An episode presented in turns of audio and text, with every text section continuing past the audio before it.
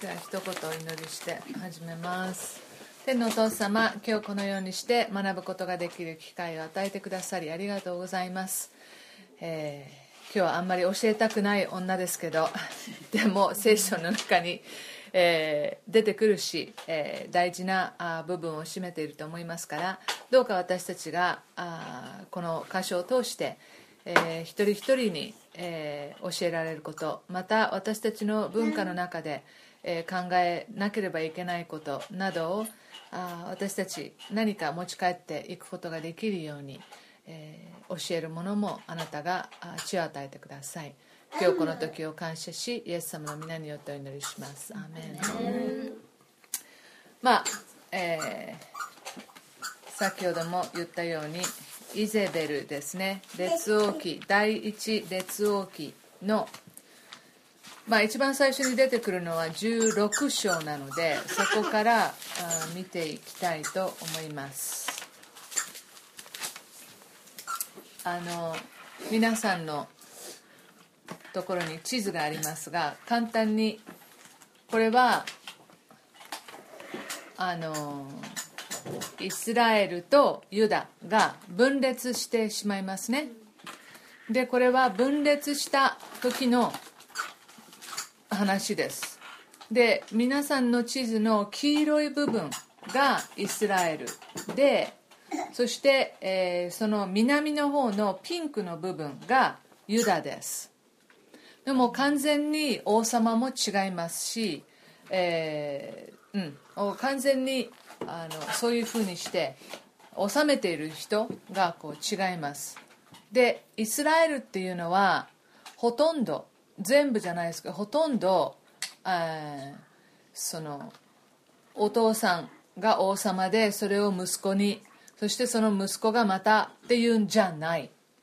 ユダは全部あの父から子へっていうふうに子から孫へっていうふうにずっとですねこの継承その家族の中で、えー、継承されていきます、まあ、一番最後の方であの息子ではないですけれども。でイスラエルはあの将軍とかね、えー、誰か特にそういう、えー、軍軍関係の中にいた人とかが、まあ、乗っ取っていくそういうふうなことがこう多くありました。だから本当にまあ別にねその父からこうやってこう継承されていくのが一番いいとは言いませんがまあそこにはまたね深いあの神様の摂理があるわけで。でもイスラエルはこういうふうにしてあこの人が王様。でまたこの人が王様。でまたこの人が王様っていうふうに結構その権力とかこう力とかあそういうものがこうある、えー、まあ、独裁的な人たちがほとんどですね。で今日学ぶところは前回覚えてますか？エリアとあそのやもめ未亡人がエリアが彼女のところにねもうずっと北の方の、えー、行ってそして彼らはずっとエリアに養われた。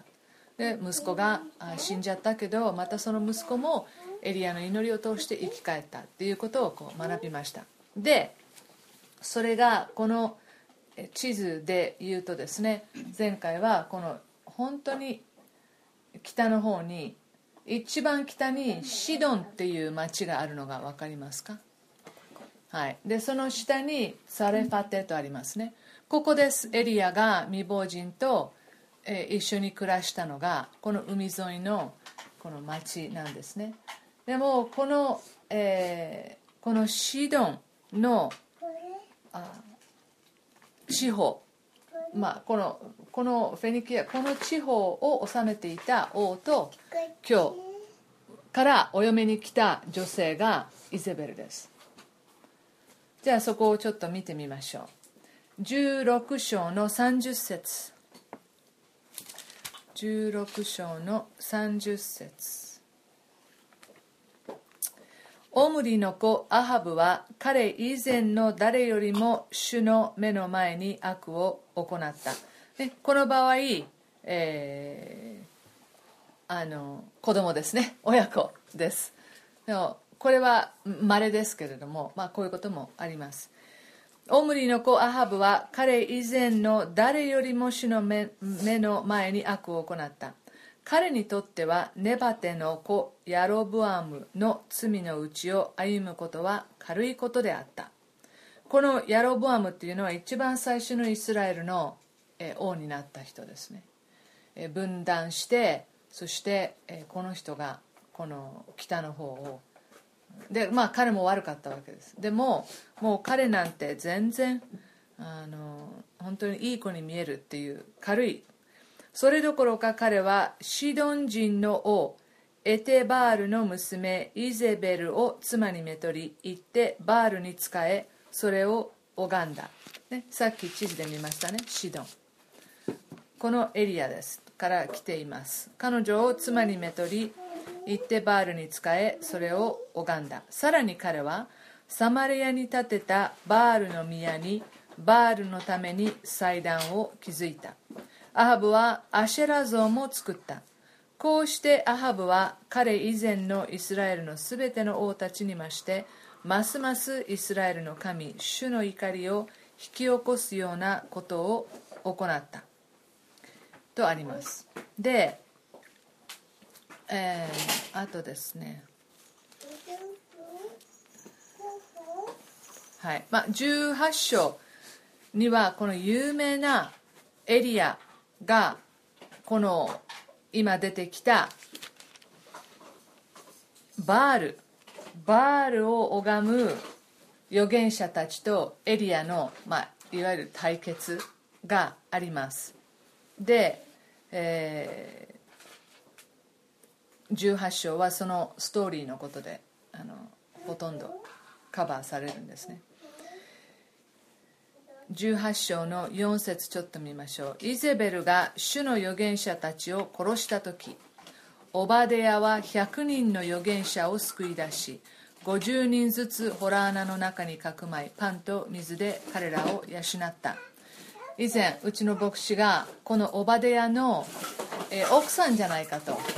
えー、オバデヤがかくまった100人のこの預言者たちをかくまってそして彼らの面倒を見たので、えー、彼はお金がもう全部なくなっちゃった。彼の未亡人を、えー、エリシャはあの助けたんじゃないかっていうねあの話をしていました。またここをですね私たちの学びでも次回やります。つい最近牧師がメッセージしたので私もちょっとやりづらいですけど一応あの聖書の女性たちを全部ピックアップして学んでいるのでえそこは見ていきたいと思うんですね。でこのオバデヤだからこのアハズが王様になった時に奥さんこのイゼベルという奥さんを呼んできました。このイゼベルはこのバールという偶像をえー、崇拝する、えー、また特に彼女のお父さんは王でもありこのバールを拝むその祭司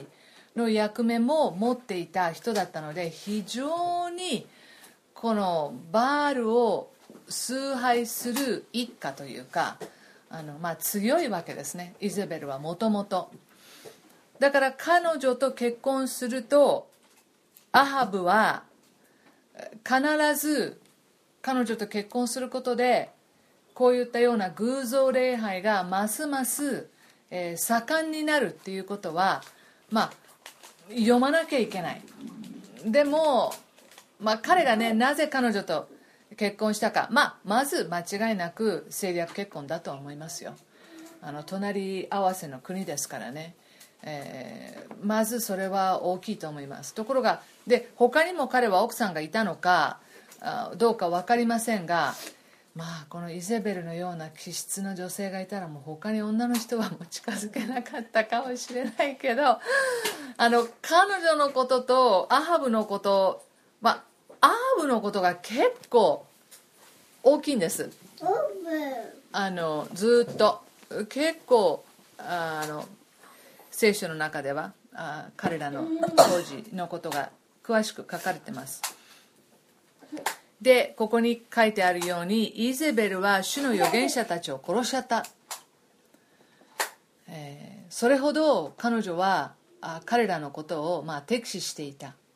バール崇拝をもう全面的に行う、えー、国として彼女は変えていきたかったはずです。だからこういう預言者たちというのはもう殺しましょう。その預言者たちをこのオバデヤという人はまあかくまったんですね、えー、100人ほど。で、えー、18章の19節を見るとさあ今人をやってカルメル山の私のところに全イスラエルとイゼベルの食卓に着く450人のバールの預言者と400人のアシェラの預言者とを集めなさい。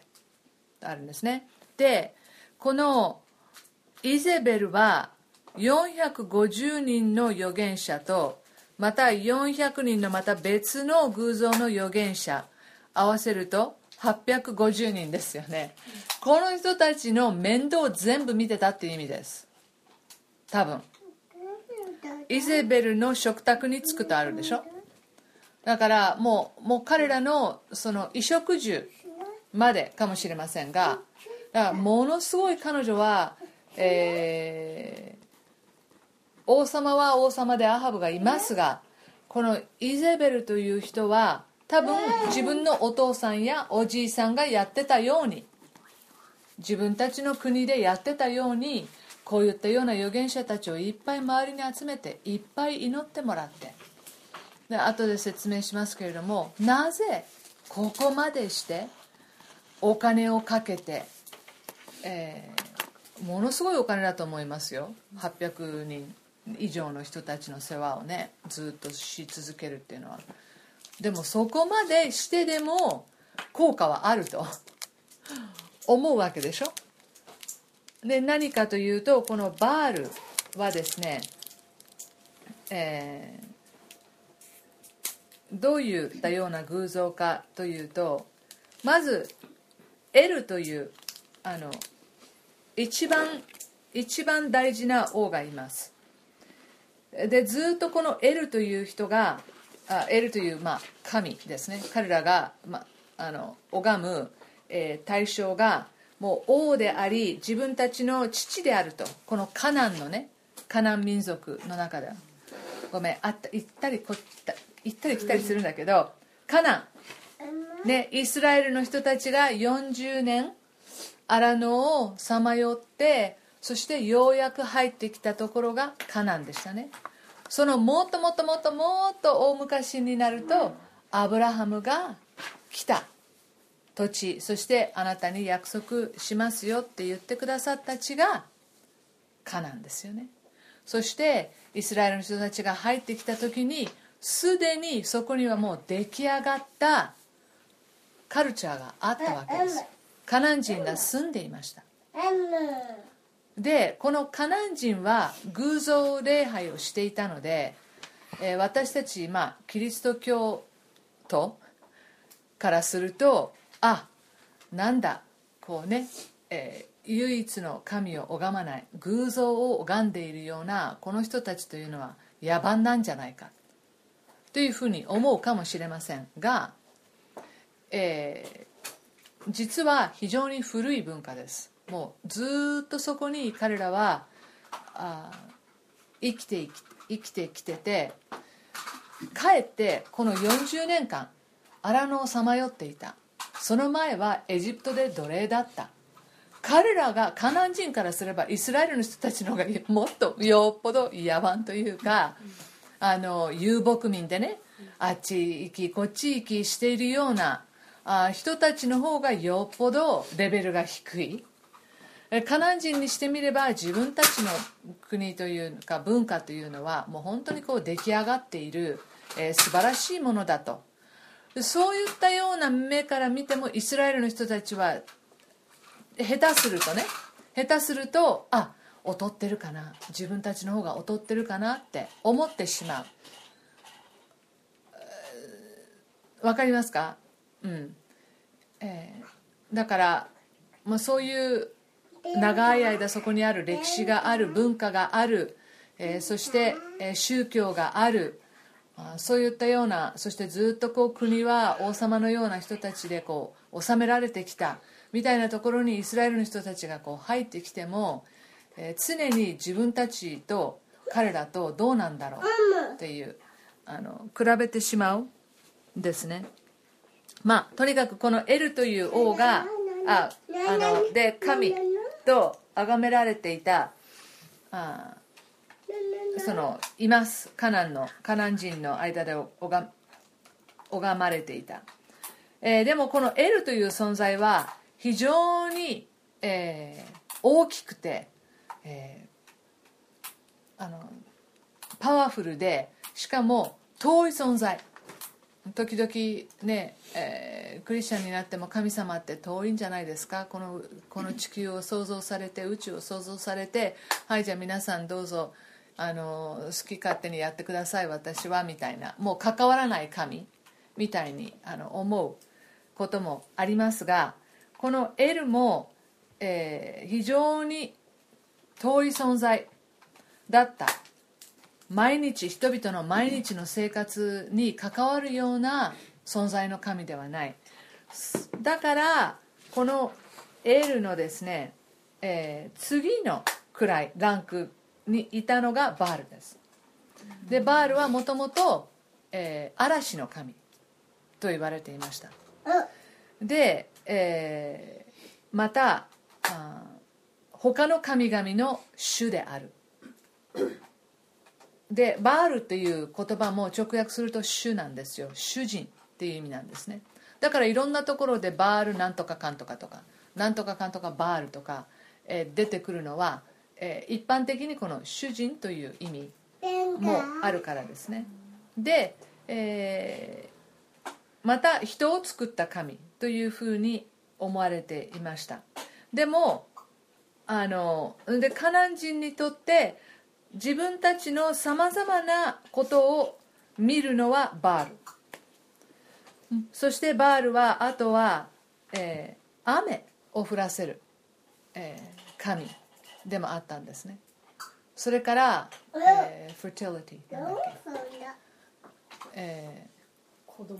ー あの子孫をあの増やしていく、えーもう一つこと言葉があるんだけどちょっと今思い出せない。子孫繁栄？子孫繁栄じゃない。fertility えっ、とまあでも子供があのできるあのようにする、えーこともあバールの神に祈りました。そしてバールをもちろん人のような形のバールもあるんですけどそのシンボルはお牛なんですね。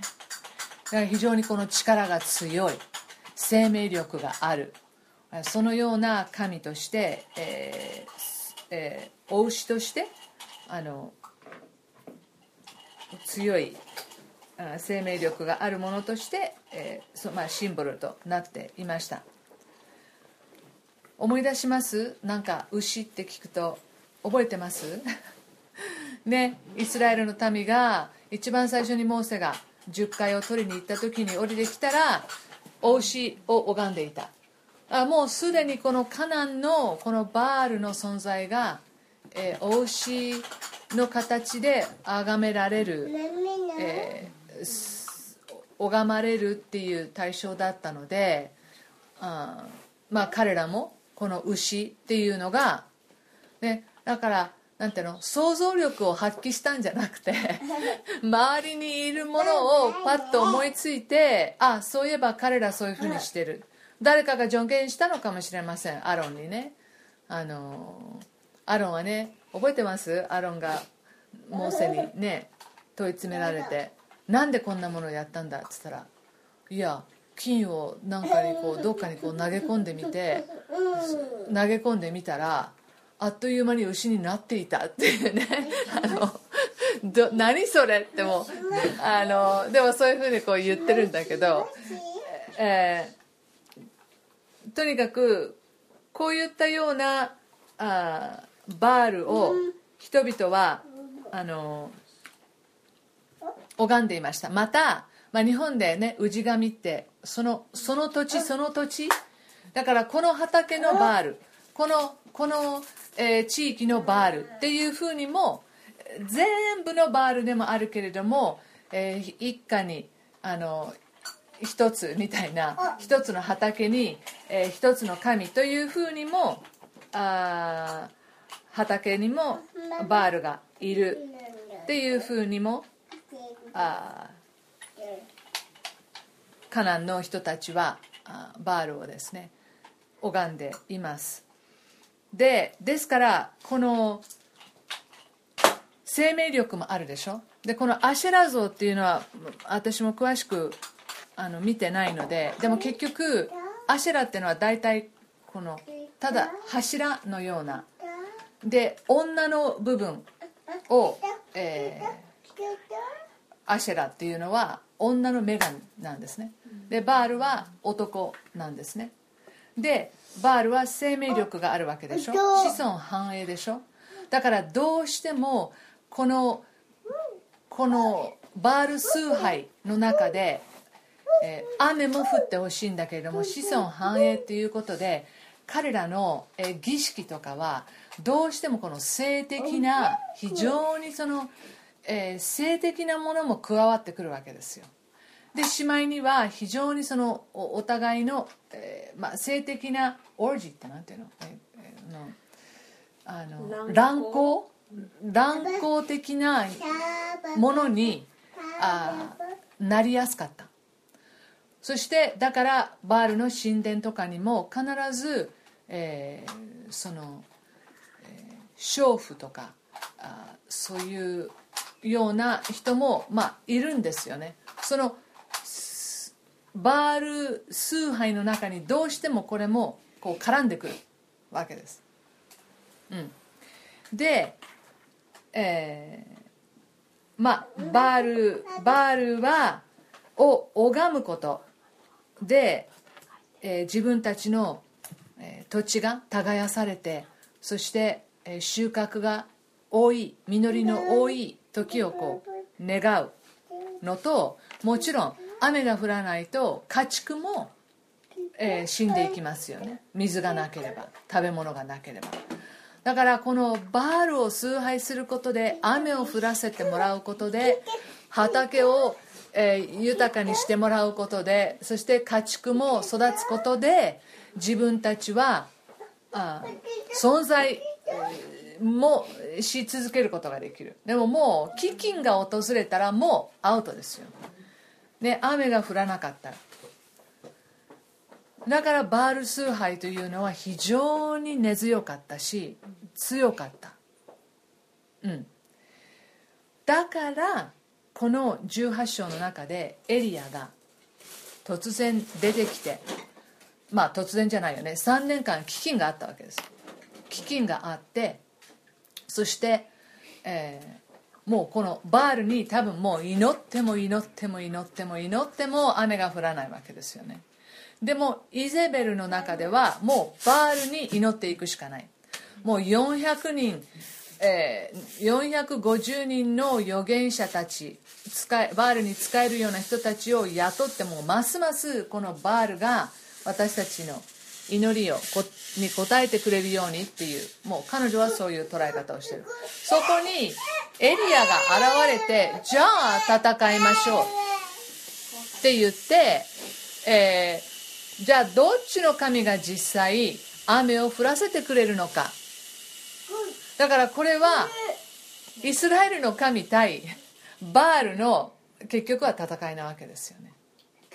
で皆さんもご存知のように、えーバールの預言者たち朝から夕方までもうずっと祈った。しまいにはもう自分たちを傷つけて、えーナイフとかで傷つけても血を流してでも、えーこんな犠牲を払ってでもやってくださいって言ってもああのダメだった。ところがエリアはそこにその祭壇に水をびしゃびしゃにかけるぐらいかけてそして神様に祈ったらねあっという間にバーッとそこがものすごい勢いで燃えた。でエリアはその後にですねそのそこの周りにはイスラエルの、えー全イスラエルってあります。多分だから全イスラエルと全ての人口がそこに集まったとはちょっと考えにくいですけれども明らかに有力なリーダーたち部族のリーダーたちとかあ大勢の大勢の人たちがそこに何千人かな？分かんないけど多くの人たちがそこでその一部始終を見てたんでしょ。そしてアハブもそこにいたんですよ。アハブも全部見たんです。アハブもあの呼んでますからエリアは。でその後エリアはこのバールに仕える者たちを全部殺します。でそのことを、えーアハブは自分の奥さんのところに伝えに行きます。伝えました。そこが19章ですね。アハブは一節からエリアがしたすべてのことと預言者たちを剣で皆殺しにしたこととを残らずイゼベルに告げた。するとイゼベルは死者をエリアのところに使わしていった。もしも私が明日の今頃までにあなたの命をあの人たちの一人の命のようにしなかったなら神々がこの私を幾重にも罰せられるように。彼は恐れて立ち自分の命を救うため立ち去った。まあここで、えーエリアはものすごい大胆なことをしたんですけれどもこのイゼベルのこの一言で恐れた。ものすごい恐怖が彼の中にアハブはそんなに怖くなかったけどイゼベルは怖かった。まあ最初からアハブっていうのは本当にこの尻に敷かれるというか非常に子供っぽいんです。ものすごい幼い未熟でもうイゼベルは非常にしっかりしてる強いそして、えー賢いずる賢い女なんですね。で、えーこの多分彼女は彼を殺すつもりじゃなかったと思います。あのそこからとにかく国から出てってくれればいい。殺すつもりがあったならもうそこに誰かを使わして、えまたエリアをですね、えまた探し出して殺したはずですから。まあ追放したかった。だと思います。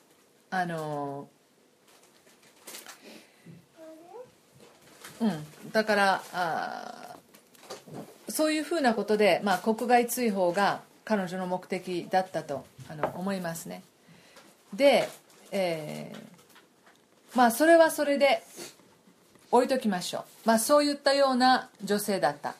で今日もうちょっとこれだけ喋って今日え？って思うかもしれないけど21章の1節から16節もう一つの、えー彼女とアハブの出来事をですねちょっと見ていきたいんですね。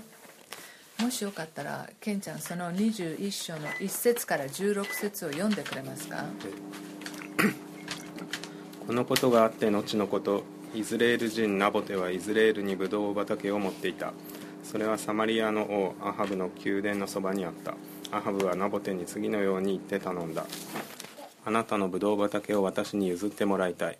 あれは私の家のすぐ隣にあるので私の野菜畑にしたいのだがその代わりにあれよりもっと良いブドウ畑をあげよう。もしあなたがそれで良いと思うならそれ相当の代価を銀で支払おう。ナボテはハブに言った。主によって私にはありえないことです。私の先祖の譲りの地をあなたに与えるとは。アハブは不機嫌になり激しく怒りながら自分の家に入った。イズレール人ナボテが彼に私の先祖の譲りの地をあなたに譲れませんと言ったからである。彼は寝台に横にあり顔を背けて食事もしようとはしなかった。彼の妻イゼベルは彼のもとに入ってきていった。あなたはどうしてそんなに不機嫌で食事もなさらないのですか？そこでアハブは彼女に言った。私がイズレール人ナボテに金を払うからあなたのブドウ畑を譲ってほしい。それともあなたが望むならその代わりのブドウ畑をやってもよいと言ったのに彼は私のブドウ畑はあなたに譲れませんと答えたからだ。妻のイゼベルは彼に言った。今あなたはイスラエルの王権を取っているのでしょう。さあ起きて食事をし元気を出してください。この私がイズレール人ナボテのブドウ畑をあなたのために手に入れてあげましょう。彼女はハブの名で手紙を書き彼の印で封印しナボテの町に住む。長老たちと主だった人々にその手紙を送った。手紙にはこう書いていた。断食を布告しナボテを民の前に引き出して座らせ彼の前に2人の横島な者を座らせ。彼らに「お前は神とを呪った」と言って証言させなさい。そして彼を外に引き出し石打ちにして殺しなさい。そこでその町の人々つまりその町に住んでいる長老たちと主だった人々はイゼベルが彼らに言いつけた通り彼女が手紙に書き送った通りを行った。彼らは断食を布告しナボテを民の前に引き出して座らせた。そこに2人の横島の者が入ってきて彼の前に座った。横島の者たちは民の前でナボテが神と王を呪ったと言って証言した。そこで人々は彼を町の外に引き出し石打ちにして殺した。こうして彼らはイゼベルにナボテは石打ちにされて殺されたと言って起こした。イゼベルはナボテが石打ちにされて殺されたことを聞くとすぐアハブに言った。起きてイズレール人ナボテがあなたに売ることを拒んだあのブドウ畑を取り上げなさい。もうナボテは生きていません。死んだのです。アハブはナボテが死んだと聞いてすぐ立って イズレール人ナボテのブドウ畑を取り上げようと下っていった。はいありがとう。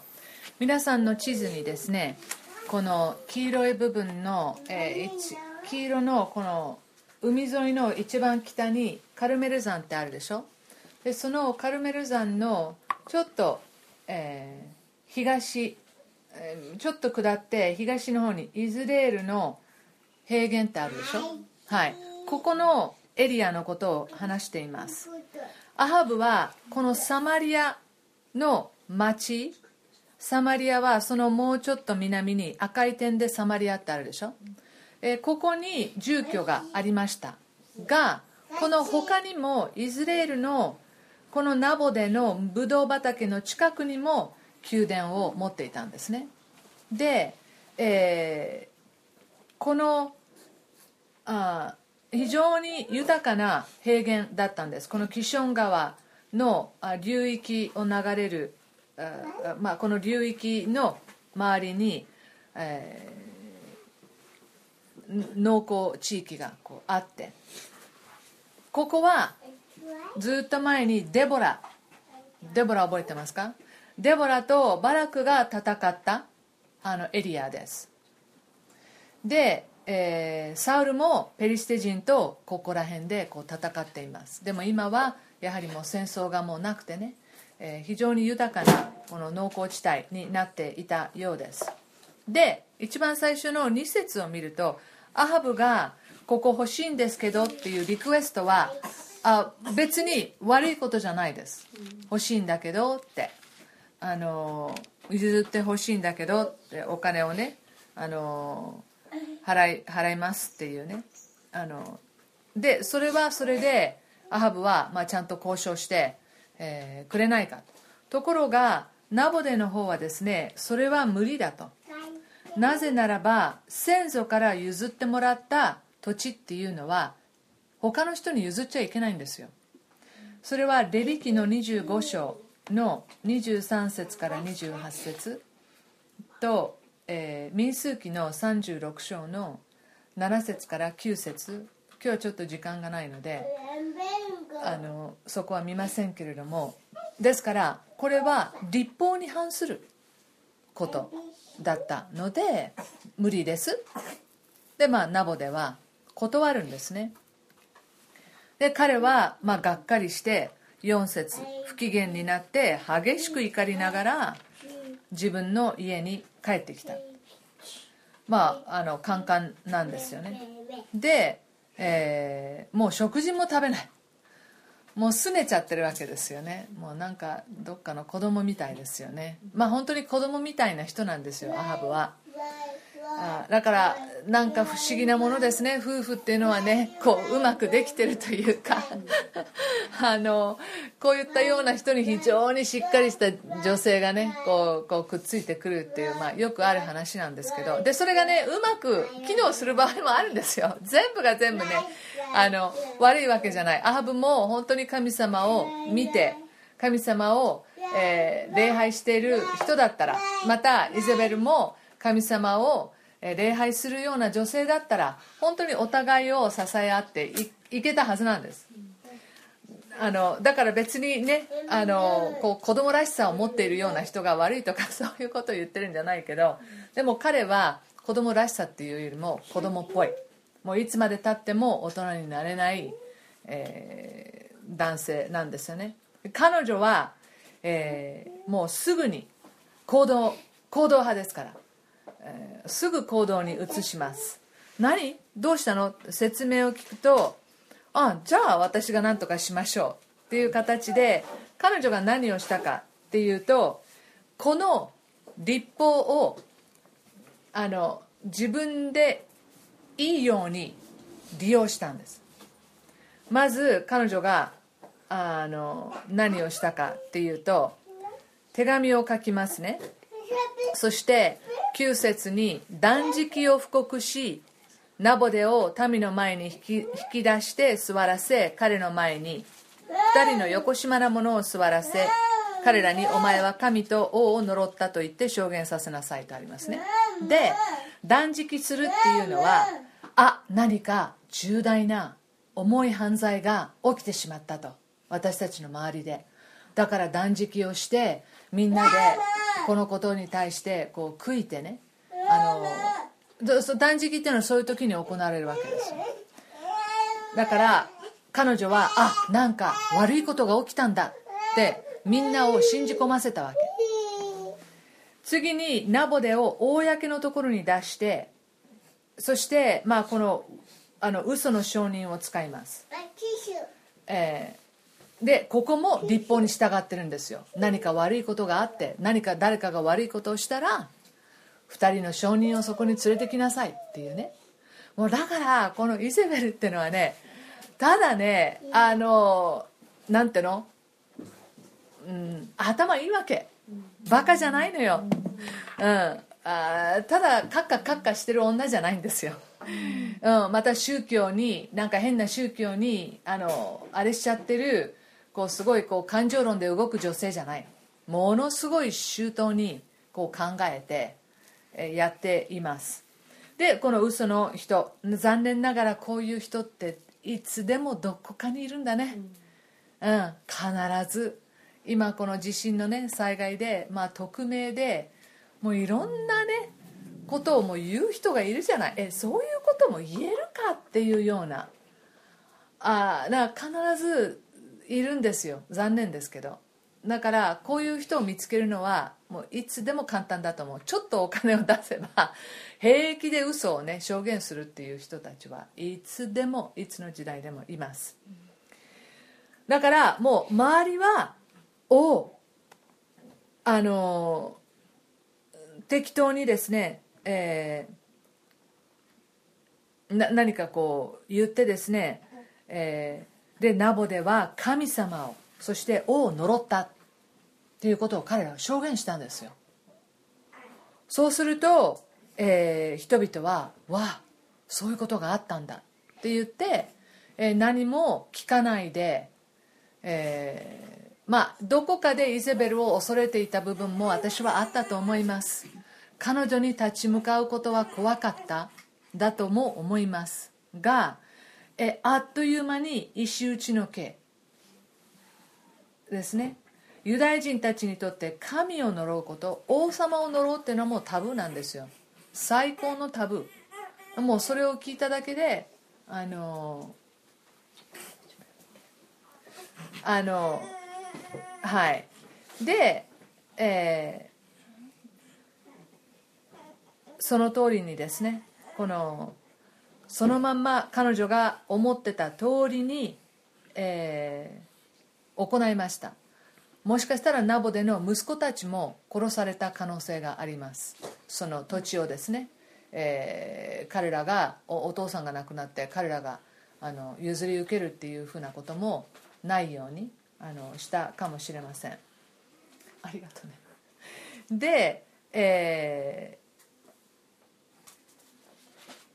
もうさっさっさっともうやることが彼女はねすごく早い。そういったようなあの女性でした。まあこのことがあってですね次にまたイラエリアがあ現れてきます、えーこの神様がですね直接エリアにこの預言者にナボでのブドウ畑、えーの事件があってあので予言をします。主はこうエリアはですねアハブにですね主はこうおせられる犬どもがナボでの血を舐めたその場所でその犬どもがまたあなたの血を舐める。まあこれがまあこの予言をされるわけですね。でまあアハブがどれだけエリアを嫌っていたか20節で分かりますね。アハブがエリアにあなたはまた私を見つけたのか我が敵よ。というとエリアは答えた。あなたが裏切って主の目の前に悪を行ったので私は見つけたのだ。というふうにね。まあとにかくこのえー、イスラエルも悪かった。あのこういったような王様をそのままにしといた。ずっと。そこにもだからアハブの責任も大きいですけれども民の責任もあります。あります、えー、23節に今度はイゼベルについても予言がされます。イゼベルについても主はこう仰せられる。犬がイスラエルの領地でイゼベルを食らう。まあ恐ろしいその最後ですね。その死に方を、えー、言っていますね。で25節にイゼベルのこの罪バールを拝むことだけではなくここに書いてあるアハブのように裏切って主の目の前に悪を行った者は誰もいなかった。まあこの王ほどひどい人はいなかったよっていうことですね。彼の妻イゼベルが彼をそそのかしたからであるですから原因はイゼベルにあるわけです。彼女はそそのかした、えー、でまああの結局ですねエフという人が謀反を起こします。で、えー、彼女の最後を見てみましょうか。第二列王記の9章。第二列王記の9章。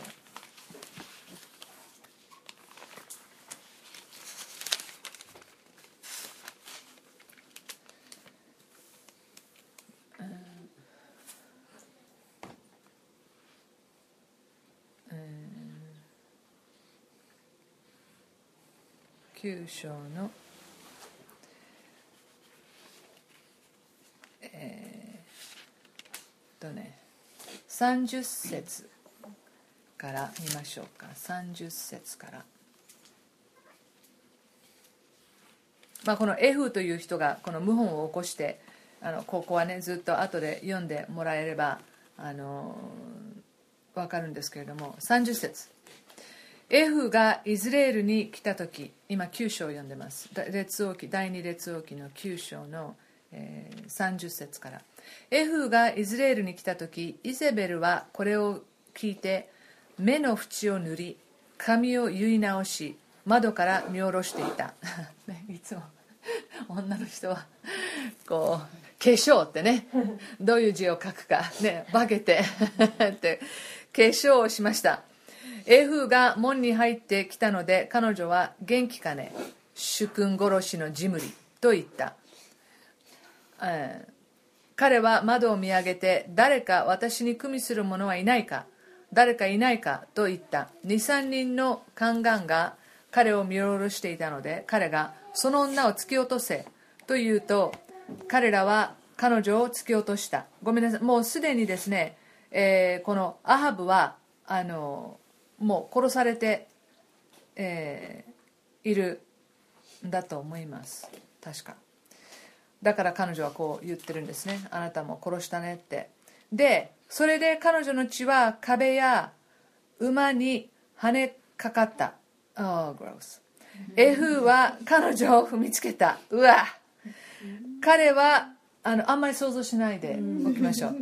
彼は家に入って飲み食いしそれから言ったあの呪われた女を見に行って彼女を葬ってやれ。あれは王の娘だから、まあ、一応ね王のお娘なので、まあ、ちゃんと葬りなさい。ところがもう葬るも何も、彼らが彼女を葬りに行ってみると彼女の頭蓋骨と両足と両方の手首しか残っていなかった。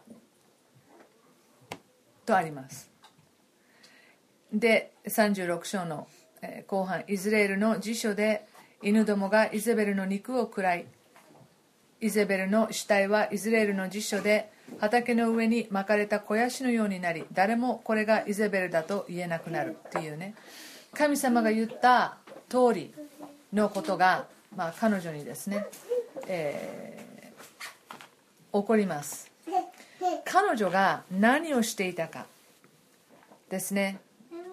えーこれは呪術ですね、えーイゼベルは本当にその英語で witchcraft と言いますけれどもこの根底に流れている罪というのは何かというと第一サムエル。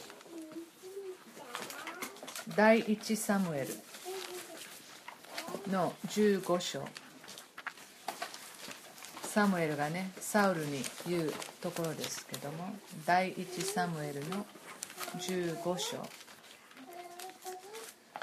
えーの23節。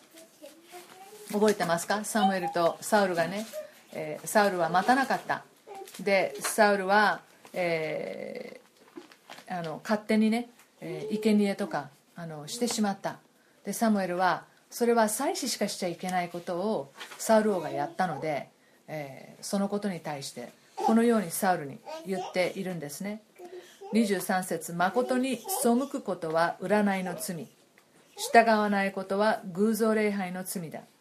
あなたが主の言葉を退けたので主もあなたを大いから退けた、まあ、これはサウル王に言われたことなんですけれども背くことは占いの罪。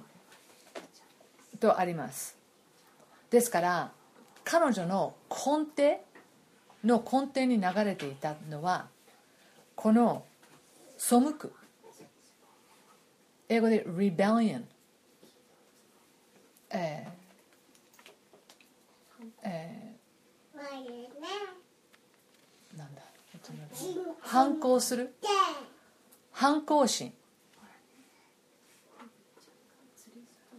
でねこれはねあの私たち結構軽く見る時がある。であの私もご誤解しないで 聞いてほしい。じゃああの子供が反抗したら それをあのねこのあの占いの罪かいやそういうことじゃない。でもでもこの神様に対して背き続けるっていうのはあの非常に危険です。分かっていて背くわけですから。これは無知でいることとは違います。もうイゼベルはいつでもエリアのものすごいこの奇跡を見たわけでしょ。アハブも見たわけでしょ。すごいことがそこであったんですよ。今日も私たまたま使徒行伝のあのヘロデがあのヤコブを殺してそして、えペテロを牢屋に入れた時のあのところをちょっとこう読んでたんだけど彼もペテロがすごい不思議な奇跡的な方法で牢屋から出られたっていうのをちょっと考えれば神様がそこで働いたってね。でもあの全員そこにいた十何人かなんかのその兵隊たちをですね、まあ、みんな殺してしまいますよね。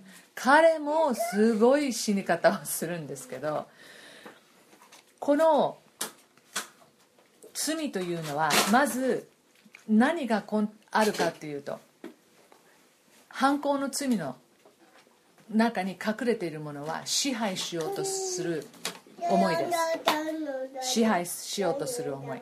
もう一つは操ろうとすること。考え。それから脅す。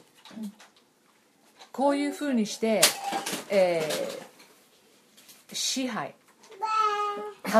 操る。巧みに。イゼベルそうでしょ？巧みに操ったわけでしょ？いろんな、えーこの立法も彼女は、えー利用したわけですよね。To her advantage 自分のアドベンあの自分にとって有効に使えるようにした。そして怖がらせる脅す怖がらせたり怯えさせたりする ようなことを彼女はした。これ全部がこの呪い反抗心の罪なんです。で私たちはこの中で自分は気をつけなきゃいけないなっていうのがありませんか？あの女性は時々もちろん男性にもあるんだけれども自分は支配なんかしようとしてないよ。でこの支配ってのはもう大胆にもうハイコントロールな人もいれば自分は弱い。もう私何にもできないのっていうのを利用してコントロールする人もいます。すぐ寝込む。でも特に何か原因があるわけじゃない。私もそういう人知ってます。でもうそれでね家族中が振り回されるんですよ。もう起きてこないお母さん。でもお母さんそれでもちろん彼女は意識はしてないと思うけれども長い間そういうふうな癖がついちゃってる。でもその中で育った子供というのは本当にあの健全な中でこう育てられていないので、えー特に男子男の子はそういったようなお母さんの元で育てられるとすごい女性をあの憎む。あのでそういうのがこう性犯罪とかあにつながってたりあのしていったりするんですよね。大体お母さんがそこにはこう原因があります。じゃあ私たち弱い弱い時はそれをあの認めればいいんですよ。あの私何十何年か前にインタビューを受けたあの記事を久しぶりになんかいろいろ片付けてたらこう見てその中に「あ私は子供の前で怒鳴ったりも泣いたりもします」で悪いことをしたら子供たちにも謝るようにしますって。あの、まあ、ここにねあの目の前に娘がいて、うん、あの証人ですけれども。あの本当にむしろ自分は常に常に立派なんだ立派なんだ I don't have any problems っていう風なお母さんよりもあお母さんも弱いんだ。えーえーそういうお母さんも泣く時があるんだ。もちろん毎日泣いてると困りますがそういったような弱い中で、えーどのようにしてお母さんがあ神様に向かうんだろう。また子供たちに向かうんだろう。そこを見せればいいんですよ。でも気をつけないと本当に私はしっかりしています、えー私はあ大丈夫ですっていう強がってばっかりいるとあの結局支配してしまったりまた、えー何かを巧みに操ろうとしてしまったりし挙句の果てに脅してしまったりしかねない。で本当に気をつけましょう。もし自分の中に少しでもこの毛があるならばそれは神様に対して反抗している態度です。だから私たちは悔い改めなければいけない。その考え方を改めていかなければいけない。聖書はねあのもう病気ここも誤解しないでくださいね。カウンセラーのところに行って自分の悩みを打ち明けたりすることは私もすごく大事だと思う。私もカウンセリング受けたことがありますだからそういうことは全然もない。ただ気をつけてほしい。聖書の中であの罪は罪なんです。うん。あのこれは病気とかいうふうに言われない。多くの、えーものをこう病気というふうにしてしまうようなものを聖書の中では、えー恐れですよ。それは。とか支配ですよ。とかそれは、えー反抗心ですよとかそれは偽りですよとか。あそういう言葉で聖書は描いています。でそれが非常にシンプルで、えー私たちもそこに神様の前に来て祈る時御言葉と自分の今の生活を照らし合わせる時に神様は見せてくださいますよ。でなぜそれを見せるかそれはあなたを裁くためではない、えーあなたをですねほらだからってね責めるためではない。あなたがそこから自由になるために。あなたがそこから解放されるために、えーそしてあなたの周りにいる人たちをあなたがむしろ慰めたり励ましたりすることができるために神様はそこを示そうとしておられる。あなたを愛しておられるからだから罪が示される時にもちろん辛いですよね。嫌だなと思います。でもそれは神様の目的は本当にあなたを愛してあなたを解放したい、えーえーそしてあなたがますます成長していくことができるようにそこを罪を示されるわけですから。あの今日のようにねこの呪いの罪とかねあの反抗心とか聞いてであのいやそこをあの避けたいって思わないでください。むしろ本当に神様の前に来て神様私の中にそういったようなものが少しでもありますか？私は夫を支配しようとしているところがありますか？子供たちをそうしようとしていることがありますか？教会の中の何かをそうしようとしていることがありますか？見せてください。教えてください。でそれを示してもらえたらそれを罪をね認めて悔い改めて。そして、えー、へりくだった時に本当にあなたはあますます、えー用いられてい、えーいくと思います。偶像礼拝。偶像礼拝はそういうようなものなんですよ。結局は。神様を誠の神を拝まないで偶像を礼拝する。で今偶像っていうのはどういうものでしょう。もしかしたらあなたのキャリアかもしれない。お金かもしれない。あるあなたがものすごく、えー頼っている、えー誰かとの関係かもしれない。それも偶像化してしまうことが私たちはあります。また地位かもしれない。名誉かもしれない。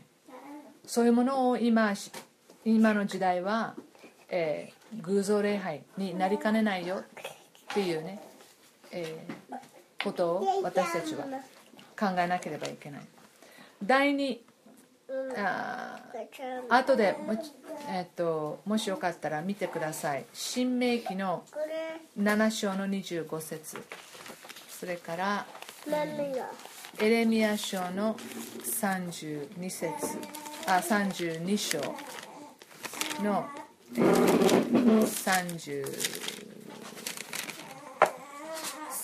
32章のえー33、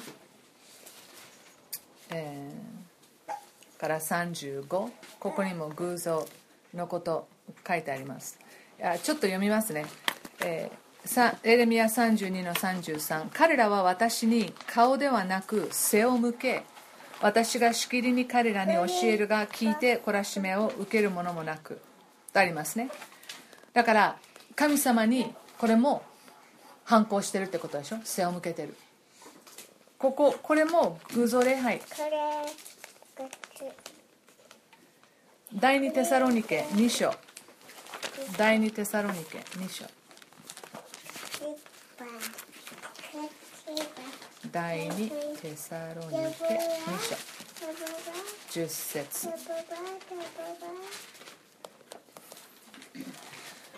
第二テサロニケ2章10節また滅びる人たちに対するあらゆる悪の欺きが行われます。なぜなら彼らは救われるために真理への愛を受け入れなかったからです。それゆえ神は彼らが偽りを信じるように惑わす力を送り込まれます。それは真理を信じないで悪を喜んでいた全てのものが裁かれるためです。ですから真理に向かおうとしない。偶像礼拝っていうのはそういうものです。まあでもねあの今言ったみたいに、えーイゼベルというような女性を通してでも、えーちょっと考えさせられる。私たちの、えー自分の生活自分の性格また自分の過去をちょっと見直してみて、えーちょっと考える、えー機会としてもらえたらいいなと思います。一言お祈りしましょう。神様本当にイゼベルのような女性に私たち、えー一生会うことはないと思いますが本当に彼女あからあ私たちも学ぶことができます。イゼベルのように本当に支配しまたさまざまな人々を操り、また脅すようなそのようなところまで私たちしてないかもしれませんがしかし私たちの中に本当にどこか反抗的な態度、え本当に素直に神様の前に向こうと、えしないところまた何かこの状況をコントロールしたい。またこの人を何とかコントロールしたい。というような思いが私たちの中にも時には、えー芽生えます。またはある人は常に、えーこのことで、えー葛藤する人もいるかもしれません。どうか神様あー決してこれは私たちをえー幸せにするものではなくかえって私たちを本当に束縛しそして、えー周りの人たちを悲しませたり苛立たせたり、えーまた人を遠のけてしまうような遠ざけてしまうようなあことです。どうか私たちが自分の心を本当に、えー素直に吟味し自分の中にそのようなものがないかどうかあこの今日の学びを通して、えー神様あなたの前に向かうことができますように。そして神様もしあなたがそのようなものを示されたならばそれはあなたが私たちを愛してくださっているからですからありがとうございます。私たちをそこから本当の意味でへりくだることの、えーそれが私たちを真の意味で解放しそして真理に向かわせそしてあなたとの愛の関係が私たちのた中に、えー起こされれば起こされるほど私たちは穏やかになることができ平安を味わうことができそしてそれを周りの人たちにも本当に、えーかぐわしい香りのように放っていくことができますから本当にそのようなものになりたいと思います、えー神様あ今日の学びを感謝し、えー今一度私たちがあなたの前に来る、え機会となったことを感謝しイエス様の皆によってお祈りします。アーメン。